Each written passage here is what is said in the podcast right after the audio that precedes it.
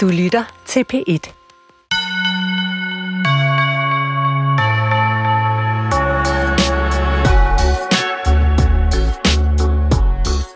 Goddag og velkommen til Skønlitteratur på P1. Mit navn er Alberte Clement Meldal. Jeg er visevært for min gode kollega Nana Mogensen, som holder en velfortjent sommerferie.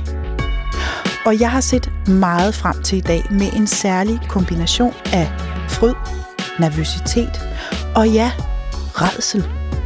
For i dag skal vi fordybe os i en stor roman. En klassiker. Et mesterværk, siger man. Som det aldrig har lykkedes mig at læse færdig.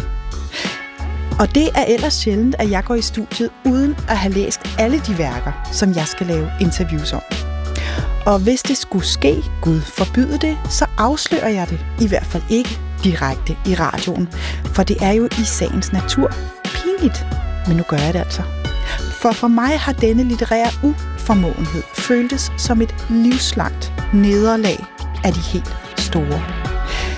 Så i dag håber jeg, at en tung sten vil falde fra mit hjerte, at jeg måske vil finde en form for trøst, en lille smule oprejsning eller lige frem få et plaster på såret. Og det er her, kommer ind i billedet. Jesper Wungsung af hjertet. Tak fordi du vil være min gæst. Selv tak. Tak fordi jeg må være her. Har du øh, forbindingskassen med for at blive lidt i billedet? jeg skal gøre, hvad jeg kan. Det skal jeg.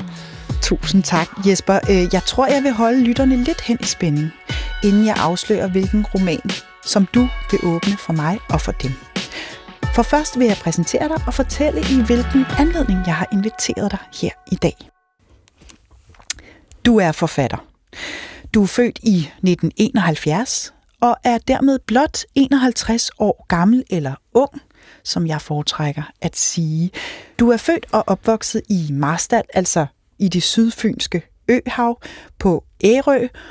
Så har du studeret litteratur, engelsk og dansk på Universitetet i København, og i dag så bor du atter i det sydfynske i Svendborg med din familie.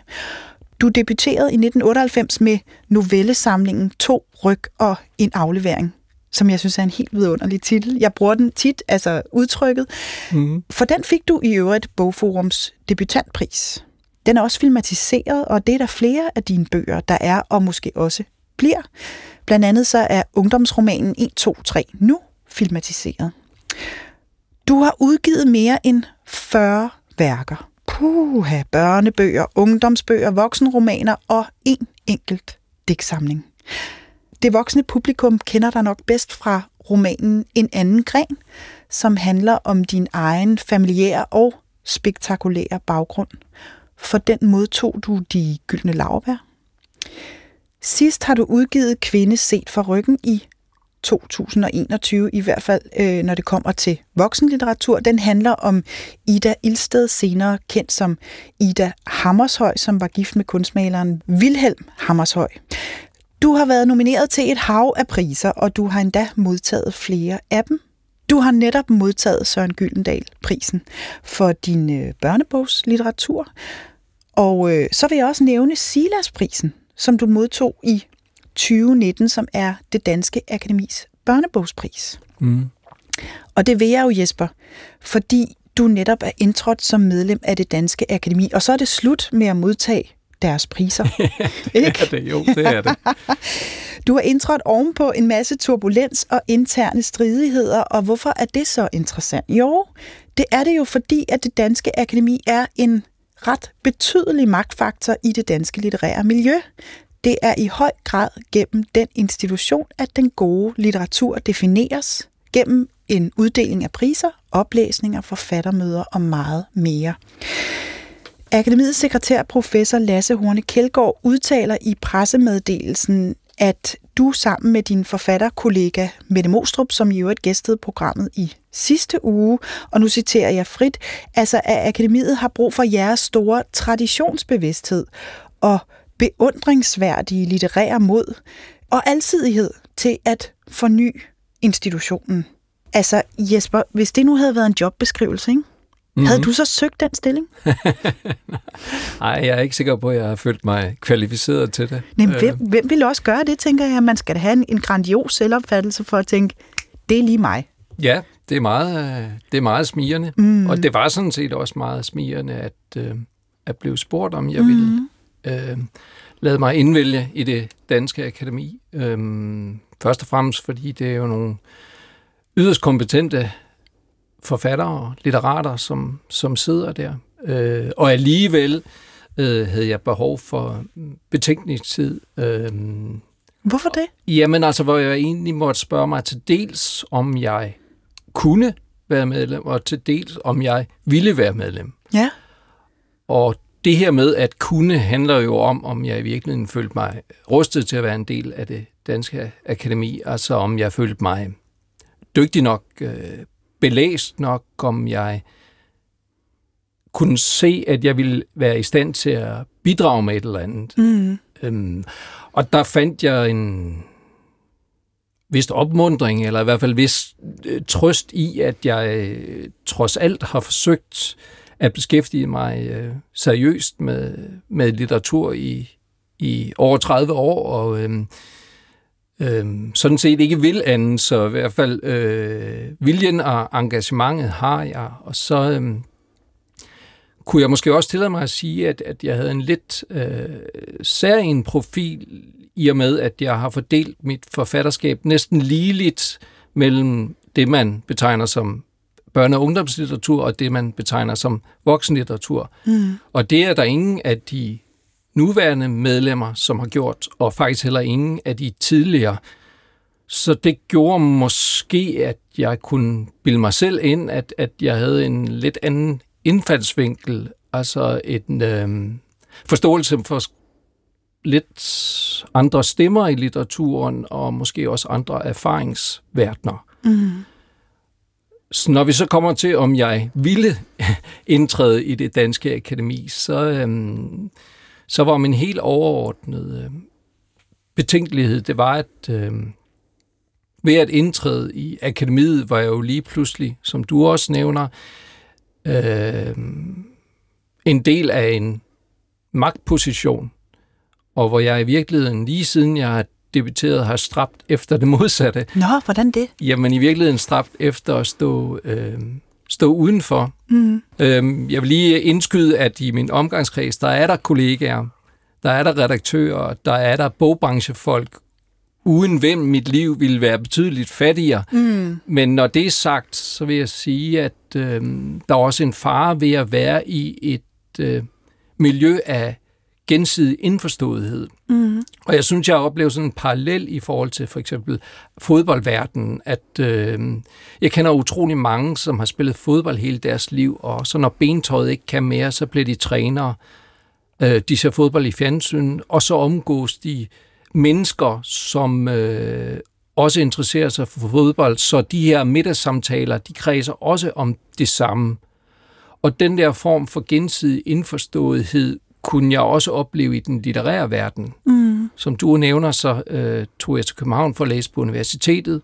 Det var her, jeg debuterede som øh, forfatter, ja. og jeg kunne lige pludselig øh, befinde mig i selskaber, hvor det her med litteraturen ligesom var et øh, fait accompli, altså det var noget øh, naturgivende, at det var centrum, og man talte med den samme form for indforståethed som i fodbold. Mm. Altså for eksempel det der med, at man kan sidde og snakke om... Øh, 3-5-2 og en cutback-aflevering. Og på, på en lignende vis kunne jeg i det litterære miljø tale om øh, blokkopi eller postmodernisme, og, og, og være sikker på, at alle forstod det. Ja. Men, men det, det jo også, synes jeg, jo handler om i her i livet, og måske i virkeligheden en af årsagerne til at skrive, så det kommer vi måske tilbage til, mm. det er at, øh, hele tiden spørge sig selv, om det, jeg gør, er det rigtige, om det er meningsfuldt, men hvis man befinder sig i et miljø, hvor alle er enige om, at det her er det rigtige, så stiller man jo ikke sig selv det spørgsmål. Så jeg kunne mærke allerede tidligt, altså få år efter jeg debuterede, at jeg havde behov for at komme væk fra det her miljø. Altså flyttede jeg tilbage til Sydfyn, først til Marstal, siden til Svendborg, netop for at være øh, et sted og et rum, hvor andre folk ikke havde den samme interesse som jeg, hvor jeg i bedste fald var rimsmeden, fordi så var det alligevel en eller anden form for håndværk, som jeg mm. udøvede. Men jo så også gjorde, at jeg hver dag, når jeg stod op og satte mig ved skrivebordet, eller satte mig i lænestolen med en bog, måtte spørge mig selv, om det her gav mening, fordi der var ikke andre, der bekræftede det. Mm. Og heldigvis var svaret et øh, rungende ja, at det var det, jeg ville, at jeg ville være forfatter, at jeg ville læse bøger, at det var det, mit liv kredsede om, og fortsat skulle kredse om. Men ved på den måde at, at blive en del af det danske akademi, så befandt jeg mig jo lige pludselig, kan man sige, i, i, i øh, selve hjertet af dansk litteratur. Altså det var ligesom at blive katapulteret ind i, øh, i selve litteraturen. Og jeg måtte spørge mig selv, hvad vil det i virkeligheden øh, gøre ved mig som mm. menneske og som forfatter? Mm.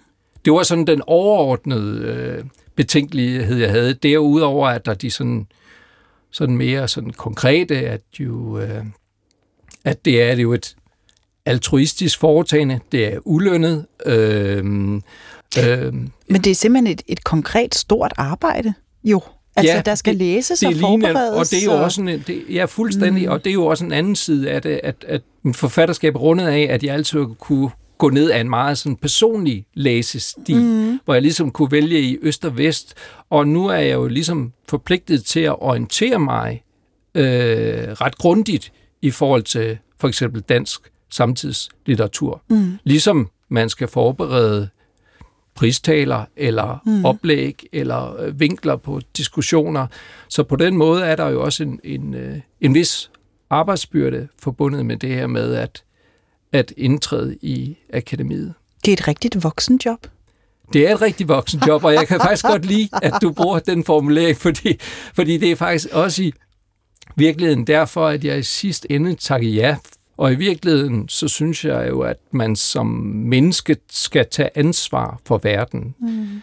Øhm, jeg har taget ansvar for min børns opdragelse, og det gør man med ved at øh, gå forrest i en eller anden forstand som eksempel, eller fortælle dem, hvad verden er for et sted, og hvordan man kunne leve et liv. Jeg synes også, jeg prøver på at tage ansvar gennem de bøger, jeg skriver, fordi der fremlægger jeg også et bud på tilværelsen, mm. eller, eller øhm,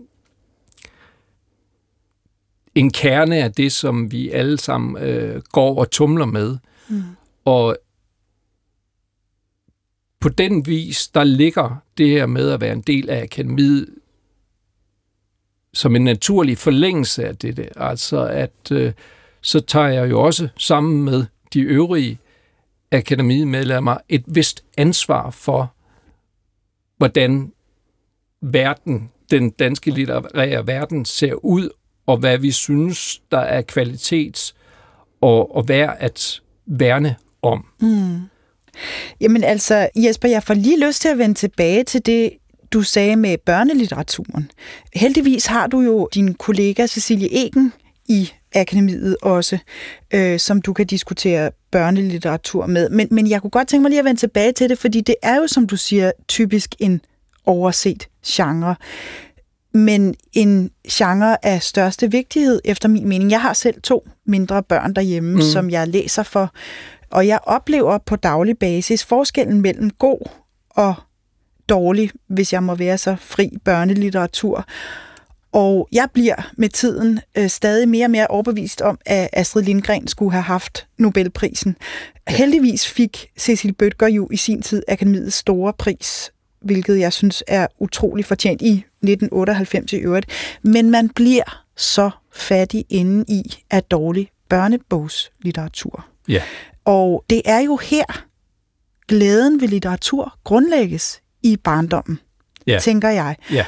Og i sidste uge, der havde jeg Mette Mostrup på besøg, som jeg sagde tidligere, og hun har læst i vildskab. Hun har læst alt, hvad der kunne læses. Alt, hvad der stod med bogstaver i Miles omkreds, har hun læst, siden hun, ja faktisk siden før hun kunne gå. Og nu er jeg jo så nysgerrig efter at høre, om du også har været sådan en læsehest og er blevet introduceret til virkelig god litteratur i din barndom i Marstal. hvor ville jeg gerne kunne svare ja. men det kan jeg ikke. Nej. Men, men, men, men jeg, jeg må jo også undskylde øhm, de voksne, der har været omkring mig, fordi det er ikke det er ikke nødvendigvis, fordi jeg ikke er blevet introduceret for det. Det kan også være, fordi jeg ikke var klar.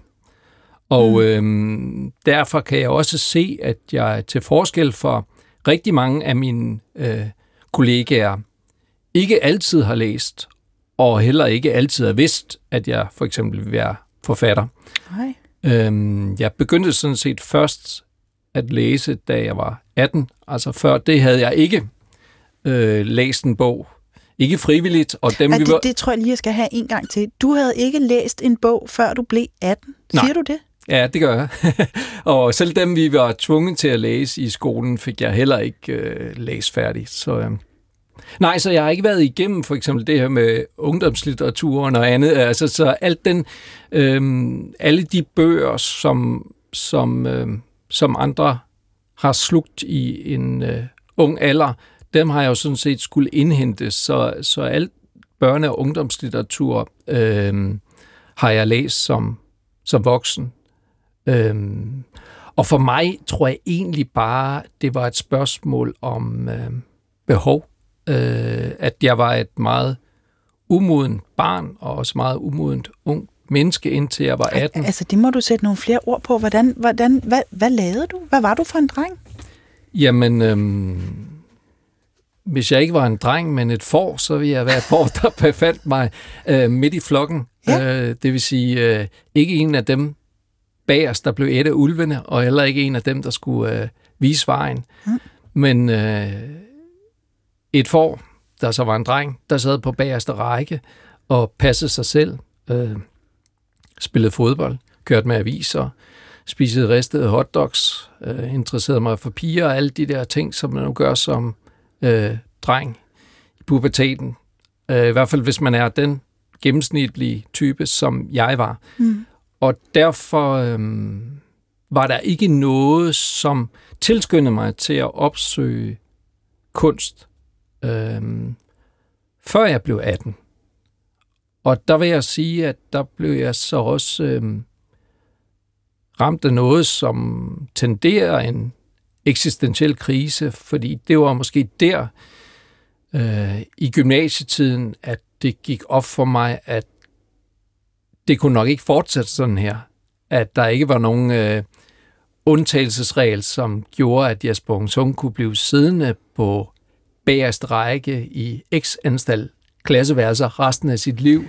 Men at øh, hvis jeg ikke træffede nogle valg, hvis jeg ikke fandt ud af, hvad jeg ville med mit liv, så var der bare nogle andre nogen, der ville træffe de beslutninger for mig. Øhm, og det var der, jeg mødte litteraturen, fordi det var der, jeg fandt ud af, at det var det, som jo litteratur kan og mestre, og især fordi det foregår gennem sproget lige ind i øret, øjet, hovedet på mm. den, der modtager det, at fortælle om netop de her valg. Og, og altså, jeg, jeg skal lige forstå, Jesper, fordi der må jo være nogen, der har ført dig hen til bogreolen eller noget, eller du kunne jo lige så godt have opsøgt det, som lyder som voksenlivet på en anden måde. Altså gennem billedkunst, eller musik, eller øh, film. Men, men du har altså søgt litteraturen. Så, så hvad er det, der gør, at det bliver litteraturen? Om af ydre omstændigheder, der kan man sige, at, at litteraturen bliver det måske, fordi jeg har en mor, der arbejder i en boghandel, Ah, og som okay. gerne vil øh, give sin søn nogle bøger, man jo evigt og altid fandt ham over ved det her kioskstativ med øh, tegneseriealbums. Mm-hmm. Så der er i hvert fald jo en, øh, en naturlig forbindelse der, og en naturlig kilde til litteratur. Så I havde bøger i dit barndomshjem? Ja. Og, og bøger på din mors arbejde? Men ikke bøger, jeg nogensinde havde kigget i før Nej. den dag, hvor min mor så også sagde ned i boghandlen, at nu kunne jeg frit vælge et af de her værker, Ja. og jeg så øh, er i hvert fald delvis urensagelige årsager valgte det værk, som vi skal tale om Ja. senere. Øh, og senere valgte mange Spændingen stiger. ja, spændingen stiger. Ja. Og senere valgte mange andre øh, værker. Mm. Øhm, Men, men, men Jesper, der skal jo alligevel noget til at slippe uden om at læse den kroniske uskyld i gymnasiet, når man nu bliver bedt om det, og man skal op til dansk eksamen og sådan noget. Ikke? Altså, hvor- hvordan slap du rundt om altså de der uh, pensumforpligtelser? Nå, men jeg har mange tricks i ærmet. Havde du det? ja. Hvad, hvad kunne du? Hvad Nå, gjorde men du? altså- altså, du kan jo lige så godt give dem videre. Der sidder unge derude, der, som vil sætte pris på det, ikke? Ja, ja, ja, men altså, det, man kan jo man kan jo tage chancen, og så kan man håbe, at man aldrig kommer op i det. Det er, jo, det er jo den ene ting. Øhm, det kan også gå galt. Det gjorde det for eksempel til den ene eksamen for mig, hvor jeg var oppe i øh, Fiskerne af Hans Kirk, ja som Øh, du aldrig havde læst. som jeg aldrig havde læst, og, og jeg fik faktisk gjort den endnu værre, end, end den er i virkeligheden, fordi jeg jo byttede om på alle navnene, oh, så der var mere end et incestuøs forhold i det her, fordi jeg jo ikke havde styr på, Jeg hvem. Thea Ron og Lars og alle de andre. Så du øh, bluffede der vej igennem eksamen, Jeg simpelthen? prøvede på at bluffe mig hele vejen igennem. Og, ja. og bare for ligesom at understrege, øh, hvor langt det her med øh, litteratur lå for mig, og som i dag jo øh, er næsten ubegribeligt, så kan jeg huske, at vi i 9. klasse blev bedt om at skrive et digt mm. i dansk. Og nu vidste vi drenge godt, at der var noget, der hed skolepligt, at man skulle møde, øh, og at man skulle gå til eksamen, men vi var også sikre på, at et eller andet sted i den her skolelov, der måtte der altså stå, at, at drengene i 9. klasse kunne man altså ikke tvinge til at skrive digt. men det kunne man. Så da vi sådan var sådan 5-6 stykker, der ligesom nægtede at skrive det her digt, så blev vi jo truet med bål og brand. Så det jeg gjorde, det var, at jeg gik ned, og så købte jeg for 10 kroners læbre laver, og så gik jeg op på øh, rygergangen. Det var dengang, man havde den slags mm. på skoler, og der sad øh, Jette Tuborg fra min klasse, mm-hmm. og hun havde sådan en helt særlig øh, teknik, at øh, hun tog sådan et, et væs af sin smøg, og så skrev hun en linje, så tog det væs bliver, og når hun så havde taget 10 væs og skrevet 10 linjer, så var det her digt altså færdigt. Og så kunne jeg aflevere det digt, som var det mit eget. Og det er bare for ligesom at understrege, hvor langt den her idé om overhovedet at beskæftige sig med litteratur var for mig på det tidspunkt. Det var sørme et godt trick. Kan vide, hvad der er blevet af Jette Tuborg? Jamen, øh, Ja, blev hun forfatter? nej, Jette Tuborg blev ikke forfatter, men hun er, hun er dukket op til, til et af de foredrag, jeg har holdt, så det var meget hyggeligt. Så du har hilst på hende og sagt tak, håber jeg. Ja, det har jeg også bestemt. Jeg tror faktisk også, at jeg fik nævnt det i, ja. øh, i, øh, i bogen, da jeg skulle signere øh, min roman. Og det er et godt oplæg til at afsløre, hvad for et digert værk, du har valgt, at vi skal tale om i dag. Vi sidder her med hele tre udgaver af Frans Kafkas roman Slottet. Altså, og, og du sidder med den gamle oversættelse, som er af H.C. Brander, og så har vi to øh, udgaver af Willy Sørensen med undertitlen, altså der står øh, Frans Kafka, nyoversat af Willy Sørensen, men den er altså ikke nyere, end at den er fra 2001. Mm. De fleste har nok H.C. Branders oversættelse stående derhjemme.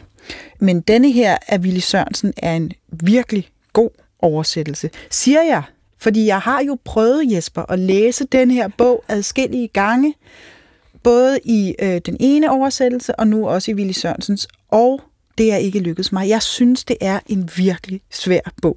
Så nu har jeg brug for, at du forklarer mig, hvordan denne unge mand, som står der i boghandlen, tager denne her bog ned fra hylden, endda i den vanskelige oversættelse, og så læser den fra ende til anden og bliver afsindig optaget af den.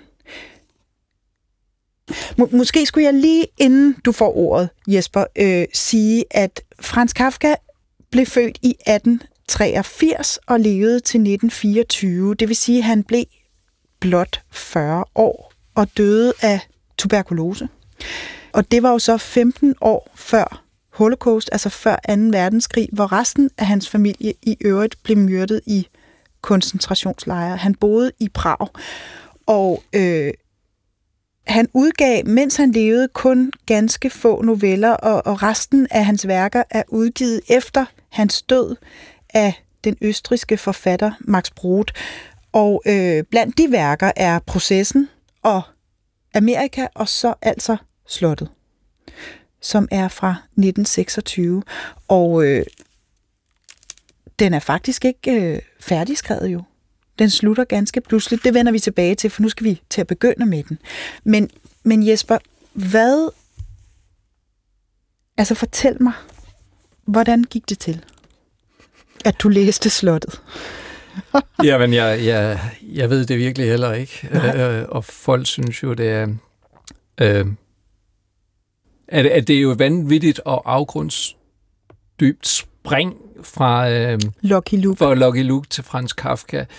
Jeg kan bare huske, at, øh, at jeg tog den her paperback ud af reolen, som det er, og som har et billede af Frans Kafka på, øh, på forsiden. Ja. Og jeg tror, der var sådan en umiddelbar identifikation med den her øh, Ah, unge, mørkhårede, det kan jeg tynde godt mand. se. Ja, ja. Der blev jo også øh, fremstillet en overgang, de her t-shirts, hvor på der stod, øh, Frans Kafka havde det heller ikke sjovt. Præcis. og det havde var øh, det Jesper Ung selvfølgelig. Sung måske heller ikke lige. Det i hvert fald ikke på den måde, ikke? at det var der, hvor, øh, hvor tilværelsen i hvert fald begyndte at bide mig i haserne. Øhm, så der var en sådan en umiddelbar identifikation, som fik mig til at tage den her bog ned, og så synes jeg jo, at det var et, øh, et meget smukt og øh, velklingende navn, Frans Kafka. Ja. Altså, man kan jo ikke opfinde noget, der lyder meget bedre øh, som navn. Så jeg tror, det var de, sådan, de her forskellige elementer, som, som jo øh, er mere eller mindre absurde, men ja. sådan må det jo være for en, der ikke kender til litteratur. Ja.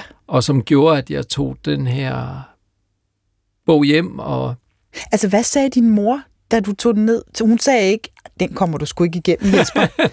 det tror Nej, jeg det ikke. husker, jeg husker Nej. ikke, at hun kom med nogen indvendinger. okay. Jeg tror bare, hun var så øh, øh, kisteglad over, at den her søn, der aldrig nogensinde havde læst en linje, endelig frivilligt kom og gerne ville læse en bog, at hun simpelthen accepterede mit valg. Ja.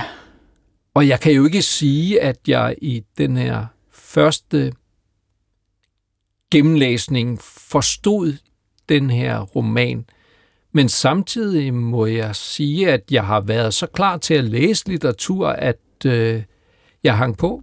Hang på på samme måde, som hovedpersonen K hænger på Mm. gennem hele den her historie, at der alligevel var noget, som øh, jeg kunne spejle mig i. Mm.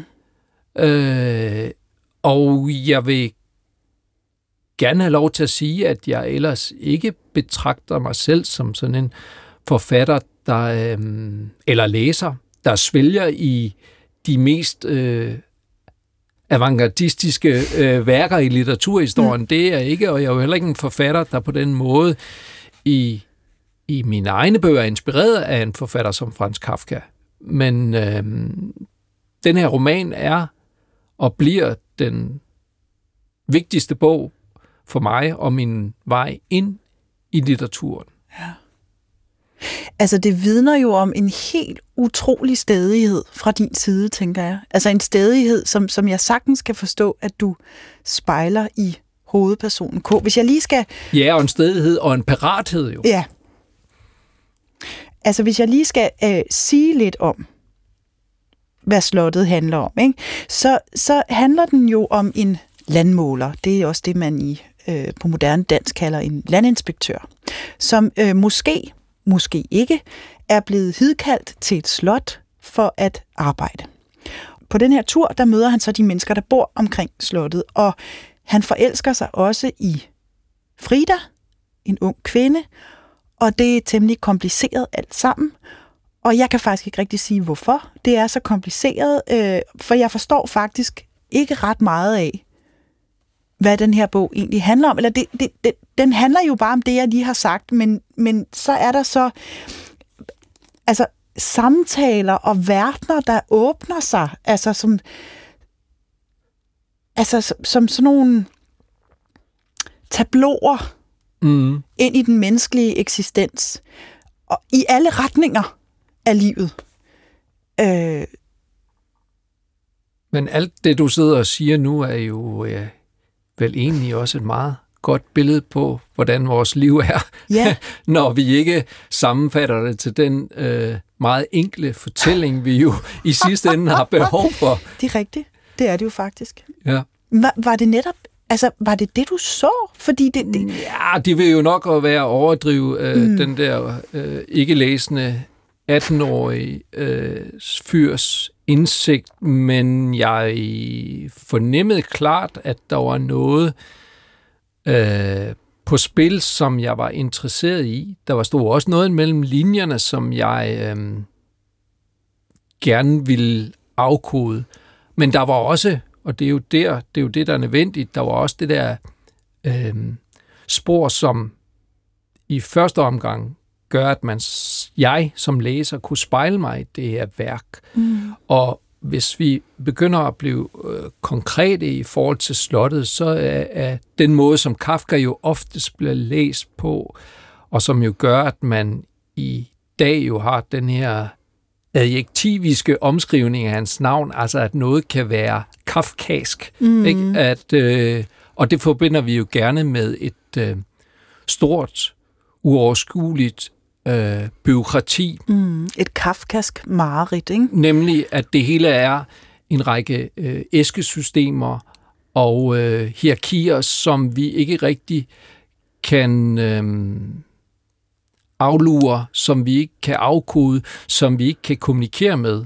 Ja. Altså, der er nogen, der sikkert vil sige, at øh, NemID eller MitID er, er et af de værste kafkaske, ka- kafkaske mareridt. Ja. Øh, jeg kan og, godt komme i tanke om flere, men det, det kommer jeg ja, tilbage til. Ja. jamen det er det, og der kan jeg jo også mærke, der kunne jeg mærke på min, på min krop, på min eksistens, at der var flere ting, jeg godt kunne genkende der. Altså for eksempel det her med, at jeg jo gerne ville være fri. Hvad K på en måde også vil være, men jo at han hele tiden er bundet af det, andre vil, eller de krav, der er, eller du kan ikke bare gå op på slottet. Du skal jo have en tilladelse, øh, at, at man bliver kastet rundt i et system hele tiden, hvis formål er at begrænse den enkeltes frihed. Det var mm. i hvert fald det, jeg så som 18-årig, at det var et billede på det her samfund, som forsøger at begrænse en. Og det var det, som var så tydeligt og så øh, eminent og symbolsk beskrevet i slottet så mange år før. Mm. Så på den måde er, er, er Kafka jo også øh, en af de første forfattere, som som evner at skildre det, man kunne kalde det moderne, fremmedgjorte individ. Mm. Altså, at der er langt øh, til omverdenen, men der er også langt ind til en selv, og man står der lidt skæv i virkeligheden, og det gør Kafkas personer meget ofte, mm. og også K. Og, og øh, han har jo øh, inspireret fantastisk mange andre senere forfattere, øh, som jo, hvad kan man sige, har øh, givet ord til, til den yderste øh, konsekvens af det moderne samfund, som for eksempel Hannah Arendt, øh, der beskriver ondskabens banalitet, ikke? Mm. Altså, og, og det byråkratiske system, som muliggør den type menneskelig adfærd. Jeg tænker på, om vi ikke skal læse op fordi jeg tror, at vi skal, vi skal prøve at øh, anskueliggøre for lytteren, hvad det var, som du blev så optaget af. Og så øh, jo Frans Kafkas fuldstændig fantastiske sprog. Jesper, jeg synes, du skal læse op fra H.C. Øh, Branders udgave, som er den udgave, du jo har læst, og, og det vender vi tilbage til genlæst. Mm. Adskillige gange. Ja. Utroligt, ikke? Altså en bog, som jeg aldrig har kunne læse færdig, har du læst mange, mange gange. Nå, det vender vi tilbage til. Hvad, hvad har du valgt, at du gerne vil læse op? Ja, men jeg har valgt at læse op, øh, ikke helt fra begyndelsen, men øh, dog kort efter, at øh, K er ankommet til det, der bliver betegnet som landsbyen, mm. har en fornemmelse af, at der måske ligger et, et, et slot et sted, men det er en sen aften, og han har lavet sig indlogere på et værtshus, hvor mm. han bare øh, skal overnatte i nærheden af den varme ovn. Mm. Og så er det det her med øh, Kafkas personer, og måske også et billede på livet i det hele taget, at vi jo gang på gang bliver taget på sengen. Og det gør K her i bogstaveligste forstand. Mm. Men kort efter blev han allerede vækket igen. En ung mand stod lige ved siden af ham sammen med verden. Han var klædt som et bymenneske, og hans ansigt lignede en skuespillers med et par smalle øjne under svære bryn. Også bønderne var der endnu. Enkelte havde drejet deres stole omkring for at se og høre bedre. Den unge mand var meget høflig og kom med undskyldninger, fordi han havde vækket K. Han præsenterede sig som slotsforvalterens søn og sagde så, denne landsby hører til slottets besiddelser, og den, som bor eller overnatter her, bor eller overnatter på en vis måde i selve slottet. Og det kan ingen gøre uden grævelig tilladelse. De synes ikke at have en sådan tilladelse, eller de har i det mindste ikke forvist den. K. havde rettet sig op i siddende stilling og glattet på sit hår. Nu så han nedefra op på de to mænd og sagde, skulle jeg have forvildet mig ind i en forkert landsby? Er det ikke her, der ligger et slot? Jo, vist, sagde den unge mand langsomt, mens enkelte af gæsterne rystede betænkeligt på hovedet af K. Grev Vestvest Slot. Og de siger, at man skal have en tilladelse til at overnatte, spurgte K. Som om han ville overbevise sig om, at den andens oplysninger ikke var noget, han havde drømt. Ja, sandelig skal man have en tilladelse, lød svaret. Og det virkede som en grov forhåndelse af K, da den unge mand strakte armen mod verden og gæsterne og spurgte, skal man måske ikke have en tilladelse? Jamen altså, det er jo utroligt. Så meget klaustrofobi kan man udtrykke på så utrolig få linjer, ikke? Ja. Jeg kan næsten ikke trække vejret. Og, og det fik jo så, øh, det har, altså nu er jeg nået længere end første side, øh, når jeg har forsøgt, ikke? men, men, men jeg, jeg kan næsten ikke klare det. Altså. Nej, men det, det, det er jo, øh, synes jeg, en, en, i sidste ende jo også en litterær kvalitet, ja. at du føler en form for klaustrofobi, og, og vi kan sige, vi plotspoiler er heller ikke unødigt ved at sige, at han jo aldrig får den tilladelse, K, og han når aldrig op til slottet. Øhm, fordi han hele tiden bliver mødt af en mur af forhindringer af den ene eller anden art, men også vel at mærke forhindringer, jo, som både er ydre og indre. Og det er jo også det, som jeg synes, der giver den en øhm, ekstra kvalitet, og som var noget af det, som jeg opdagede i de senere gennemlæsninger af, mm. af den her roman. Øhm, og som jo i øvrigt er også det, som vil karakterisere det, man vil kalde, som du også betegner indledningsvis, en klassiker, et mesterværk. Det er jo den her øh, læsbarhed, ikke? at øh, et værk på en og samme tid er som et monument, og så jo samtidig en levende organisme. Mm. Altså det er et paradoks, at, øh, at man hver gang man tager den frem, Altså som næsten 20-årig får man en ting ud af den, som 30-årig noget andet, 40-årig, 50-årig, Jesper, hvor mange gange har du læst den? Jamen, jeg har i hvert fald læst den 10 gange, ikke? Altså samlet i de, i de forskellige øh, oversættelser. Og det er jo, fordi den giver mig noget ja. nyt hver gang. Kan, kan du huske, hvad du tænkte sidste gang, du læste den?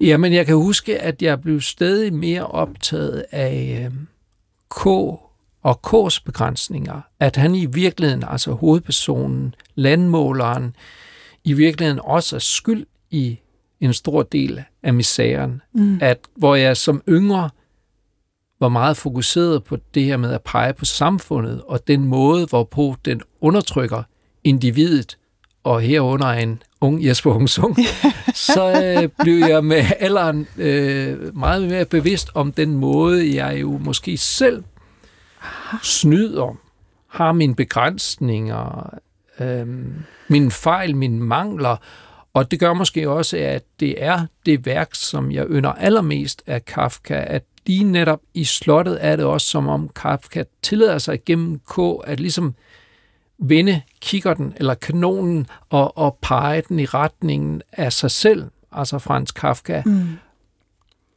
Et menneske med alle de fejl og mangler, øh, han eller jeg eller vi har i forhold til omverdenen, i forhold til vores familie, i forhold til de valg, vi træffer. Mm. Altså, og, og, og K er ligesom et, et, et billede på det, og hvis jeg må læse bare et, et par, ja, øh, ganske få linjer, og nu tager mm. jeg så øh, Ville Sørensens oversættelse, og, og vi er ikke nået langt. Vi er stadigvæk i begyndelsen. Han er faktisk ikke... Det er godt, fordi det har jeg læst. ja, han er faktisk ikke.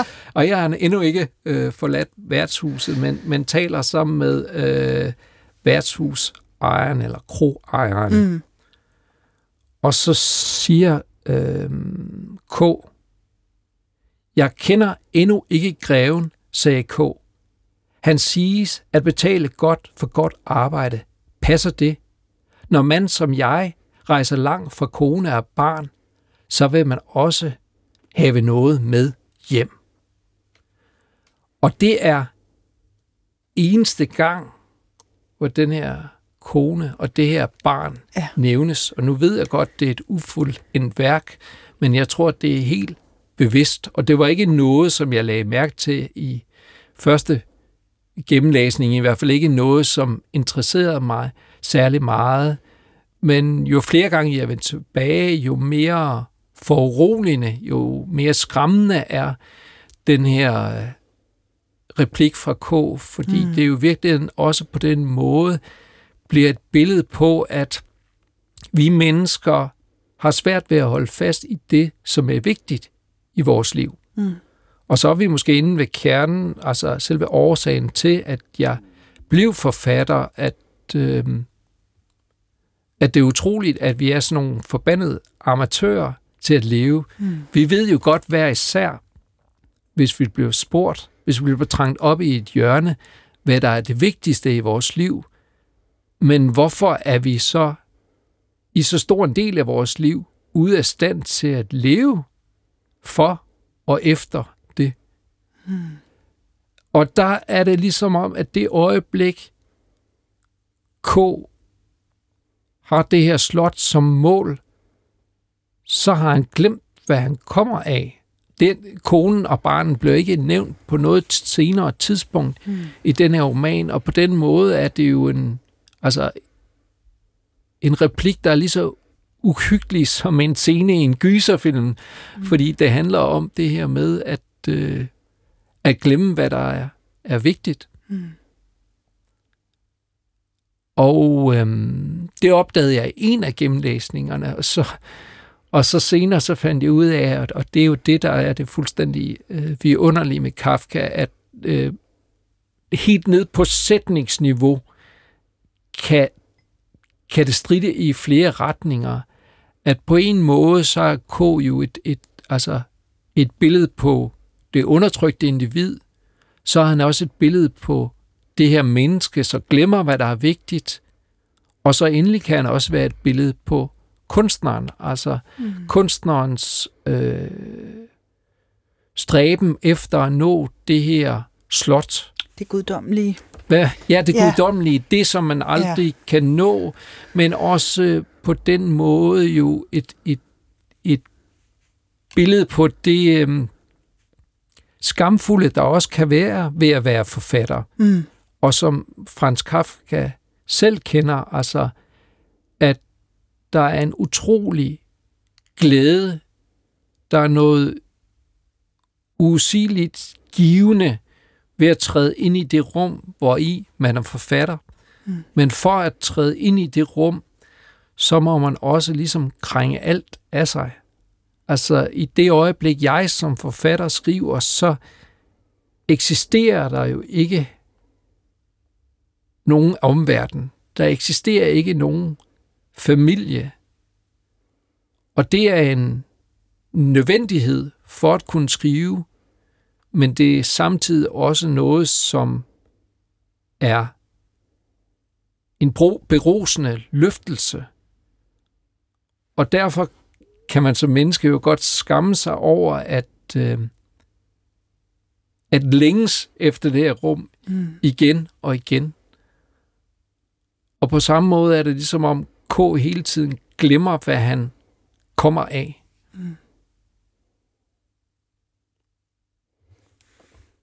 Mm.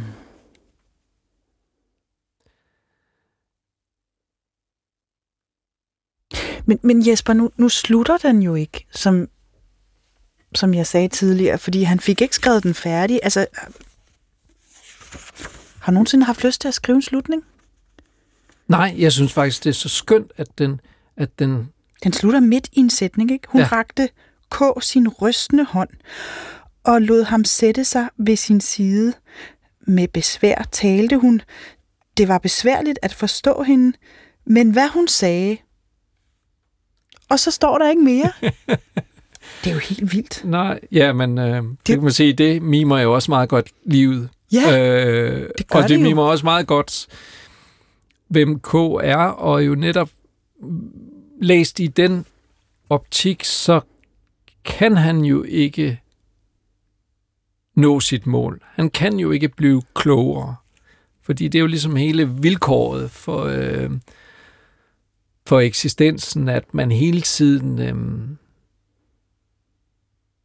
ryger ud på en omvej, at man hele tiden øh, glemmer, at øh, virkeligheden hele tiden uafladeligt forskubber sig. Øh, og derfor er der jo også utrolig mange scener, hvor øh, K pludselig bliver træt. Mm. Øh, altså, han, han kommer ind i et hus, han aldrig har været, og så sætter han sig ned og tager, tager en morfar, ikke? Jo. Altså, øh, men, men, men jo som, og som man kan sige, bryder med, hvad vi ligesom, vi kalder realisme, men samtidig er det vel også noget, vi alle sammen kender, at man kan sidde i det bedste selskab, og lige pludselig er man tømt for energi. Ja. Øh, eller den måde, vores liv jo også fluktuerer på, at vi i løbet af en, af en dag jo går fra at, at føle os som øh, halvguder til at være decideret deprimeret. Altså, og og, og det, det kan jo skifte hundredvis af gange øh, i løbet af en dag, hvad man egentlig tænker og føler om sig selv og, og sin tilstedeværelse her i verden. Og det får han bare sådan fortalt på den her øh, øh, fine måde, og øh, han, er, han er heller ikke øh, bleg for jo at, at fremstille øh, K som en, der måske gerne vil op på slottet, men han vil da også godt bruge tiden på at være lidt af en skørtejær. Det skal jeg love for. Og, og, og den der kærlighed, den skifter også fra at være altså full-blown, ligesom lykkeligt begær og liderlighed, til, til pludselig at blive sindssygt kompliceret og smertefuld og sorgfuld, og man forstår aldrig, hvordan man kommer fra det ene til det andet. Jeg kan slet ikke følge med, det er sådan helt tørretumbler, og sådan er det jo også med kærligheden.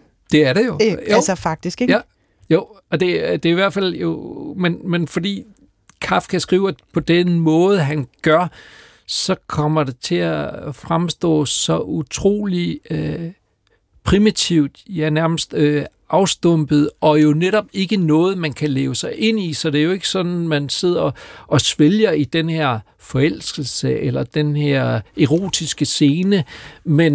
Ej, man er det, faktisk de steder irriteret, ja, eller det er jeg i hvert fald. Ja, men ja. samtidig, hvis man så læser det, så er det jo også bare at koge ned den måde, vi jo alle sammen render rundt og til os på, og øh, det er jo også meget det, som, som Kafka gør også i, i Slottet og i andre sådan bøger, at, at hovedpersonen er ofte rimelig utroværdig, mm. eller i hvert fald en, som har svært ved at gennemskue øh, øh, ikke kun verden, men også sig selv, og, og helt banalt, altså folks øh, fysiognomi. Ikke? Altså, der kan stå, at, at den, øh, der kom en person ind på Josef K.'s værelse. Øh, han var høj og tynd. Nej, han var faktisk lille og tyk. altså, altså, det er bare sådan, øh, helt på det niveau, at, ja. er vi, at, at, at, at der er forvirring. Ja. Øh, men det, som jo også handler om øh, menneskets evne eller mangel på samme til at afkode ja. og, og, og forstå verden. Øhm, men jeg synes også, det er jo derfor, at det er en, en, øh, en klassiker, fordi den, den på den måde kan læses på de her forskellige niveauer. Mm. Øh, og, og det er det her utrolige paradoks, at jeg har det, når jeg læser Kafka, som om hver eneste sætning står som mejslet på siderne, mm.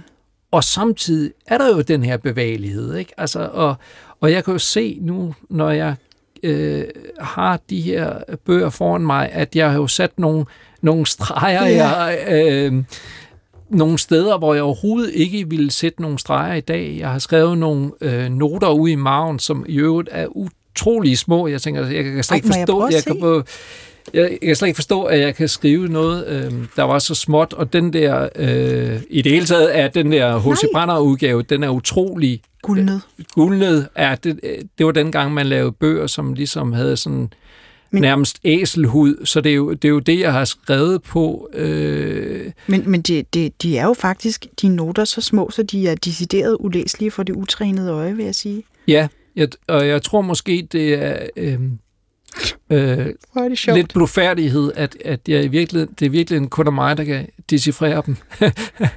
men, men når jeg så læser dem, så bliver jeg så alligevel overrasket over, hvad det er. Altså fordi jeg har understreget nogle passager, eller noteret noget, som jeg ikke ville notere i dag. Mm. Så på den måde er det jo at, at, at genbesøge sig selv, øh, men det betyder jo også, at der er langt større grund til at stole på litteraturen end på mennesket, fordi jeg har skrevet der, hvor jeg var.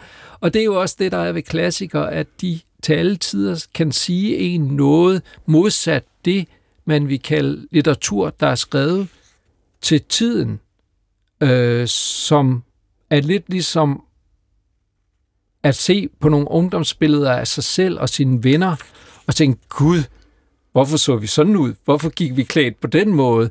Øh, men hvor man jo har en mild overbærenhed i, i forhold til det, mens den litteratur, der er skrevet til tiden, den er jo ligesom skrevet med tidsånden i ryggen, og i en eller anden kalkuleret overbevisning om, at det skal nok bære den i mål. Men når man så genbesøger den, så er der ikke noget at komme efter, fordi mm. den litteratur er ligesom bare produkt af den verden, som var på det givende tidspunkt. Og det er lidt ligesom om, at øh, man nærmest kan mærke fortælleren en gang imellem øh, stikke sådan hoved op af ordmarken og sige, åh, oh, hvor løber de andre hen? Øhm, mm. Så det er sådan et, et, et stivnet vidnesbyrd om, hvor vi var henne på det tidspunkt. Hvorimod en, en roman som Slottet har denne paradoxale blanding af at være et kæmpe monument, og samtidig den her levende organisme, som mm. hele tiden bevæger sig med læseren, og som læser, læser man jo altid her nu. Det vil sige, der hvor man står i tilværelsen, og så selvfølgelig også med en del af tidsånden i ryggen. Mm. Ja, og så er vi tilbage til opgaven i akademiet, som altså var, sådan som jeg nu øh, fortolker den samtale, vi har haft anden gang, Jesper Wung Sung blev voksen. Øh, første gang, da du mødte Kafkas slottet, og anden gang, da du fik øh, et rigtigt voksenjob, nemlig at virke for dansk sprog og ånd, som man skal. Uha, ja. nu fik jeg strøget salt i såret. øh, altså, jeg tænker, vi jo sådan set godt kan øh, bare slutte her, fordi øh, hvis Kafka øh, kan slutte midt i ingenting, så kan vi også bare ja, slutte, ikke? Altså jo. ligesom livet, så slutter øh, samtalen bare her. Bortset fra, Jesper, at øh, nu vender jeg lige tilbage til det der med de digte. Ikke? Fordi jeg ved jo, ja, at du har skrevet... ikke af krogen. Nej, nej, nej jeg nej. ved jo, at du har skrevet den her ene digtsamling med titlen Kommer lidt, går lidt som jeg øh, synes måske kan give noget øh, modvægt til, til den her lidt tunge sag, øh, slottet, som vi nu har brugt meget tid på. Ikke? Så jeg tænker på, om du ikke kan recitere frit fra hukommelsen et af de digte, som, som står i din digtsamling, kommer lidt, går lidt. Jo, det kan jeg godt. Ja. Øh, så vil jeg tage det sidste digt, som jo også på den måde er, kan man sige, titeldigtet. Og, og en afslutning. Og en afslutning. Ja. ja. Og som øh, bare lyder, du, jeg, kommer let, går let. Jamen altså, det synes jeg er, øh, det er jo meget kafkask. Er det ikke det? Jo, og det er i hvert fald også øh, skåret ind til benet, at Det må man øh, sige. det er jo det, vi vel også gør her på jorden, alle ja. sammen. Det var en fin afslutning. Tusind tak for det. Jesper Wungsung, altså, jeg synes faktisk, at jeg har fundet trøst i denne her samtale, og måske vil jeg en dag prøve at læse slottet igen med, med dine ord mm. i hukommelsen, så tusind tak, fordi du Selv vil komme. Tak. tak fordi I måtte. Og held og lykke med dit arbejde i det danske akademi, og selvfølgelig også i dit forfatterskab. Kafkas Slottet er nyoversat, som sagt, af Willy Sørensen i 2001 og udgivet på forlaget Gyldendal. Hvor er din digtsamling udkommet? På øh, forladet Fugl. Aha, Det er, kommer Min lidt, mors. går lidt. Det er din mors forlag, ja. ja. det er mit nu, eller min kones faktisk. Aha, forlaget Fugl. Ja. Forladet for udgivelse af god eller gold litteratur. Jeg kan ikke en af delene. det bestemmer man selv. Okay. Ja. Mit navn er Alberte Clement Meldal, og i næste uge skal du møde modtageren af Akademiets store pris i 2022. Det kan man godt glæde sig til. På forhåbentlig glædelig genhør.